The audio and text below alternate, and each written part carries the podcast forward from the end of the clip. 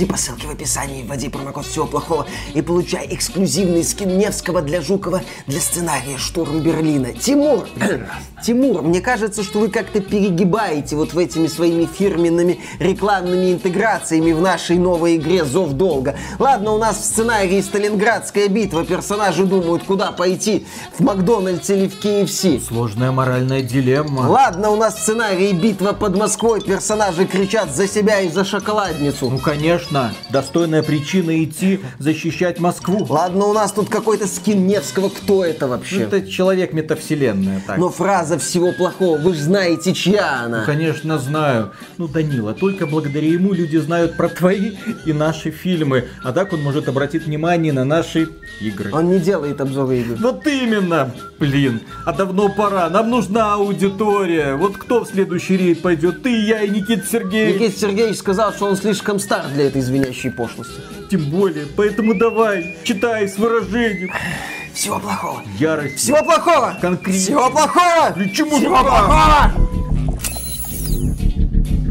Приветствую вас, дорогие друзья. Большое спасибо, что подключились. И сегодня мы с вами поговорим на душещипательную тему. Похоже, что российский игровой рынок таки намеревается встать с колен при помощи инициативы государства российского. Появилась новость, что в России будут выделять гранты на разработку патриотических игр и не только. Да, это может быть какой угодно контент, ориентированный на то, чтобы достучаться до молодежи и возбудить в них любовь к родине. Это, естественно, ПО и игры. Создавать не хочу. Спецпроекты в интернет и СМИ, пожалуйста, пишите про героев, вдохновляйте публику. Мультиформатный или какой-то мультиплатформенный контент, что бы это ни значило. Контент для социальных сетей. Я уже предвижу цепочку блогеров, которые с мешками будут стоять у офиса Института развития интернета и ловить себе грантики. Может один, может второй. Ребята, мы будем просвещать публику. Ну, естественно, еще можно будет создавать разнообразные видеоконтент, в том числе для Ютуба. С одной стороны, инициатива прекрасная, но тем не менее, во мне она вызывает клокочущую ярость. Почему ярость,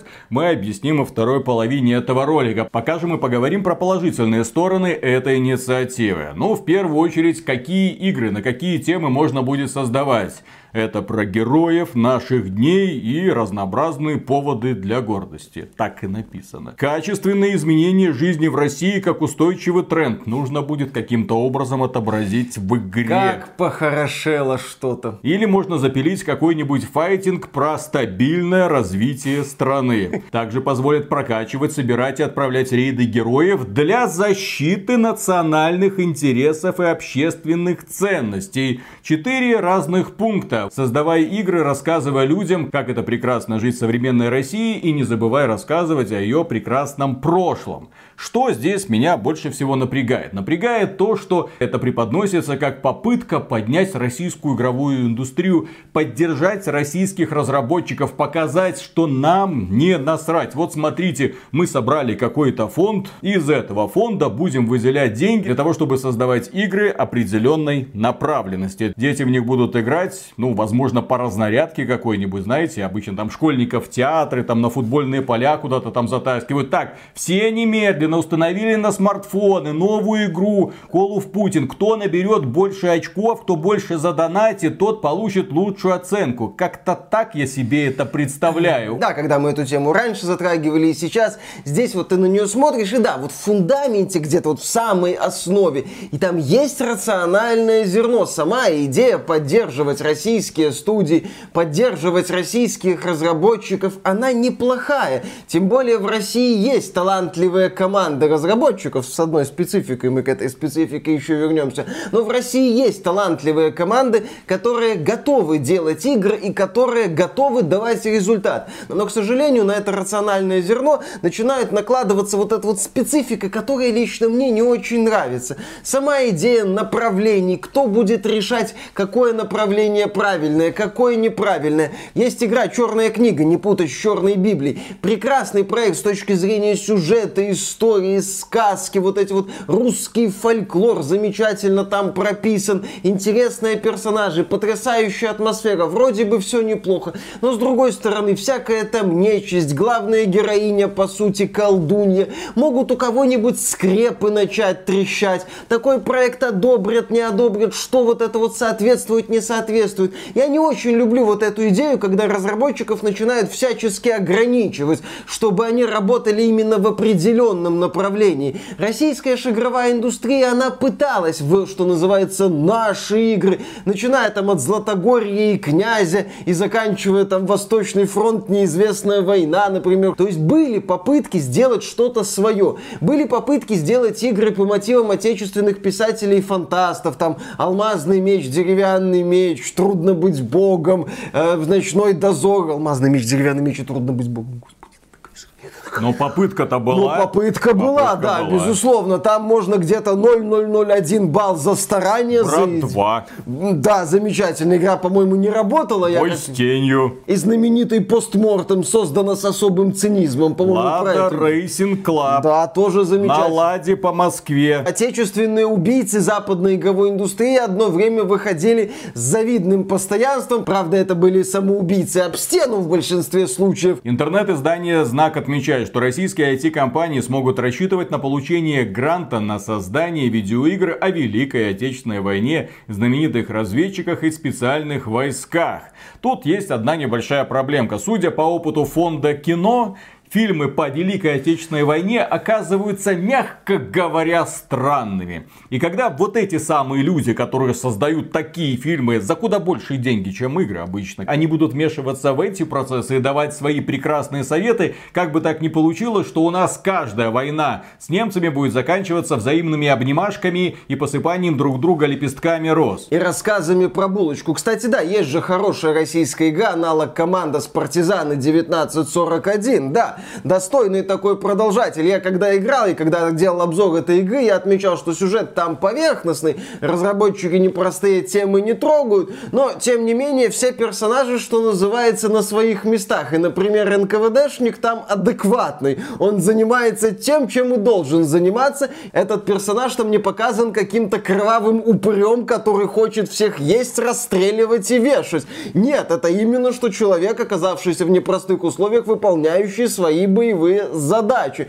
Как бы так ни получилось, что если фонд кино начнет делать партизаны 1942, допустим, то там будет либо задница из самолета, либо за себя и за булочку, либо все вместе. К сожалению, да, опять же, когда вот нам эту идею представляют, у многих сразу же возникают ассоциации с фондом кино. А работа фонда кино вызывает у людей очень-очень серьезные вопросы. И популярный блогер Евгений Бэткомедиан Баженов неоднократно показывает нам, чем фонд кино занимается. Не все люди эти фильмы смотрят, но когда эти люди смотрят обзоры Бэткомедиан, они тихо охреневают от того, как замечательные творцы распоряжаются деньгами. И поэтому, когда ты слышишь про такую инициативу, у тебя в голове скорее возникает игра по мотивам «Дети против волшебников». Я бы, конечно, на такую игру посмотрел, но исключительно в формате «Господи, я сделаю ролик, я загорюсь феерично, люди посмотрят, люди охренеют». Вот как-то так. Боже мой, что делать? Немец напал на Москву. Молиться. И этого достаточно? Конечно. Молитвы более чем достаточно. Именно оттуда это фактическая цитата, это правда, по памяти уже говорил. Депутат Госдумы Александр Хинштейн отметил в статье «Коммерсанта». При грамотной поддержке российских IT-компаний у них могут появиться собственные игры о специальных войсках Великой Отечественной войне и знаменитых разведчиков. Уверен, что со временем у таких продуктов будут все шансы затмить Mortal Kombat и другие раскрученные бренды. Я не просто так говорил про файтинг, про стабильное развитие страны. Тут можно ожидать чего угодно. И вот когда я прочитал вот это заявление Александра Хинштейна, у меня внутри начала копиться клокочущая ярость. Потому что российское государство за последние годы сделало все для того, чтобы уничтожить российский же игровой рынок. Его, по сути, не существует. Они там выходят с разнообразными докладами, рассказывая нам о том, смотрите, пользователи в России потратили столько денег, эти миллиарды, о боже мой, эти миллиарды вполне могут пойти там в казну Российской Федерации в виде налогов, как-то хорошо. А какие игровые компании в России в принципе остались? Есть нанятая рабочая сила, а юридически эти компании зарегистрированы где угодно, но только не в России. Более того, куда уходят деньги, когда пользователи совершают платежи для того, чтобы формировать эти прекрасные отчеты, куда угодно, только не в Россию. Куда-то там далеко этих денег вы уже никогда не получите и не увидите. А здесь, да, сотрудники этих компаний получают заработную плату. Только это уже дочерняя компания прослойка, которая практически никак не связана с центральной компанией для того, чтобы российская власть до них не могла никак дотянуться. Почему российские компании уходят из России? Почему они не видят своего будущего в России? Почему как только разработчики встают на ноги, они уходят, блин, из России? На этот вопрос дайте, пожалуйста, ответ. Какие игровые компании? Вот давайте поговорю вот сейчас с вами, дорогие друзья. Какие игровые компании вы знаете? Ну давайте вот так вот по списочку. Вот, например, недавно российская студия Owlcat Games выпустила две игры под названием Pathfinder. Pathfinder Kingmaker и Pathfinder Wrath of the Righteous. Righteous это российская компания? Как вы думаете? Нет, это кипрская компания. Хорошо, прекрасная старейшая игровая студия под названием Nival, создатель огромного количества потрясающих продуктов. Здесь вам и Аллоды, и Демиурги, и Silent Storm, и, естественно, Блицкрик. Куда уж, блин, более патриотические игры на самом-то деле. Где она? Правильно, на Кипре. Гайдин Entertainment, Варсандер там по Второй мировой войне. Что они еще там делали? Инлисты тоже по Второй мировой войне. Вот, смотрите, тоже очень патриотические игры. Где зарегистрированы? В Венгрии. Дальше есть компания Saber Interactive, которая принимает участие в создании огромного количества игр. Не только для себя, но в том числе для других компаний. Они там, в частности, занимаются переводом разных продуктов на другие платформы или созданием улучшенных версий игр. В частности, они занимались созданием улучшенных версий Halo Anniversary Edition 1.2.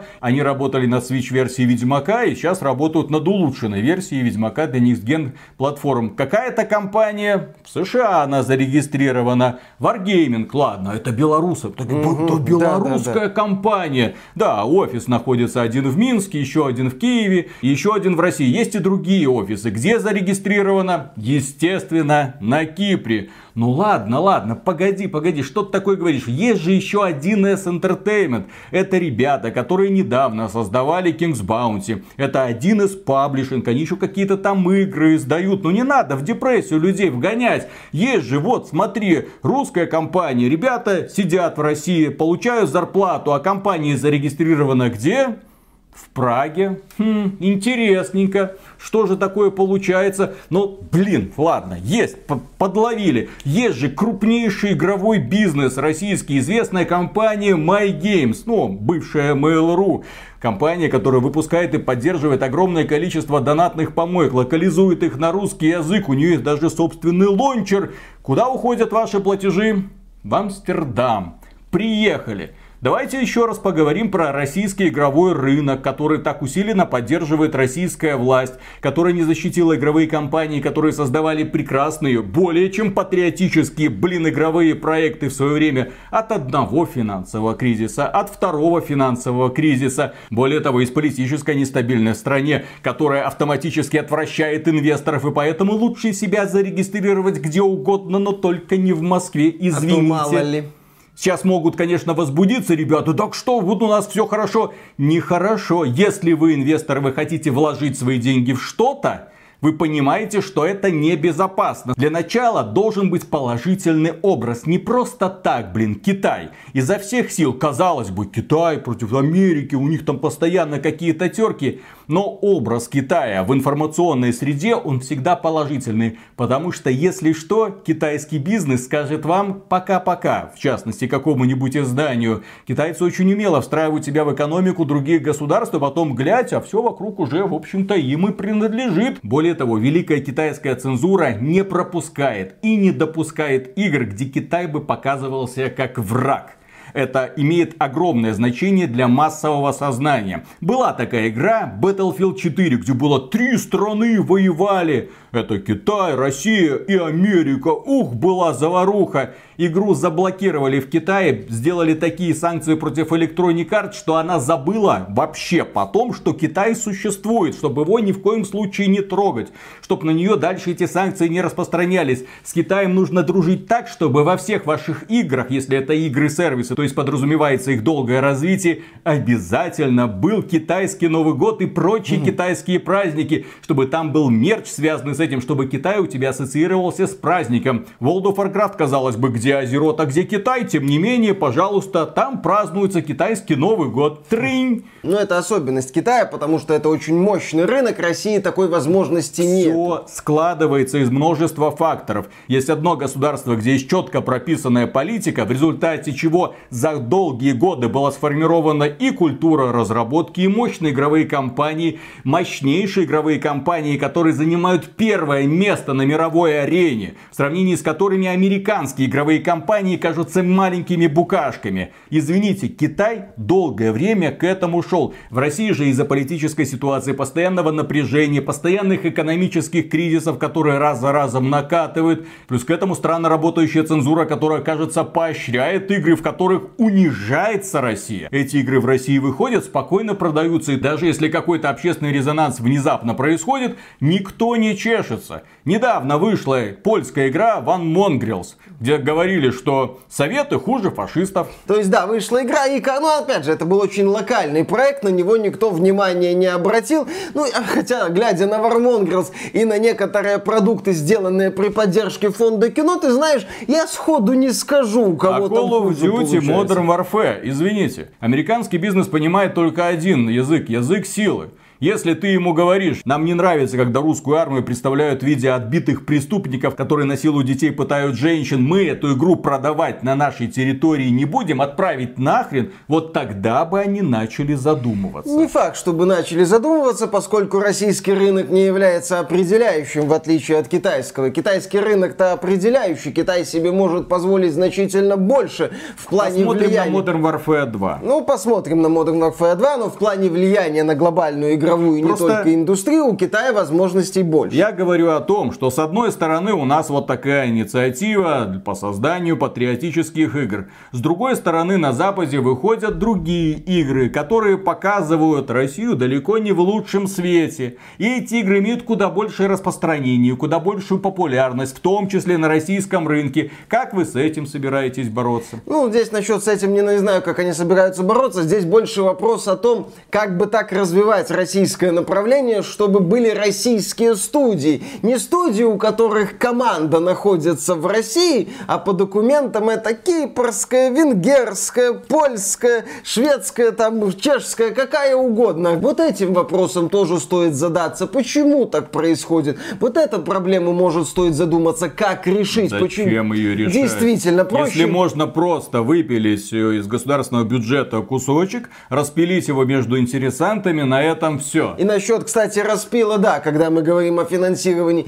кому эти деньги пойдут, как они будут распределяться, будет ли там у условной студии All Cat Games, которая, допустим, захочет сделать нового князя, у ребят потрясающий опыт в создании классических ролевых игр, вот будет ли эта студия в равных условиях с какой-нибудь донатной побойкой от My Games? Warpass, он без пяти минут патриотическая игра, с какими рекламными роликами? За себя и за донатик. То есть на какие проекты будет внимание обращаться? На донатные помойки или на вот игры, которые именно предлагают приключения, я думаю, что в лучшем случае они будут в равных условиях, но скорее всего при поддержке Балтимора, который очень любит рекламные интеграции, как мы знаем, донатные помойки будут получать определенные преимущества. Ведь там с рекламными интеграциями все будет очень и очень хорошо. Напоследок я отмечу, что подобные инициативы у меня вызывают просто смех, истеричный смех, когда я вижу, вот мы тут конкурсная основа, снова на какие-то проекты будем выделять финансирование.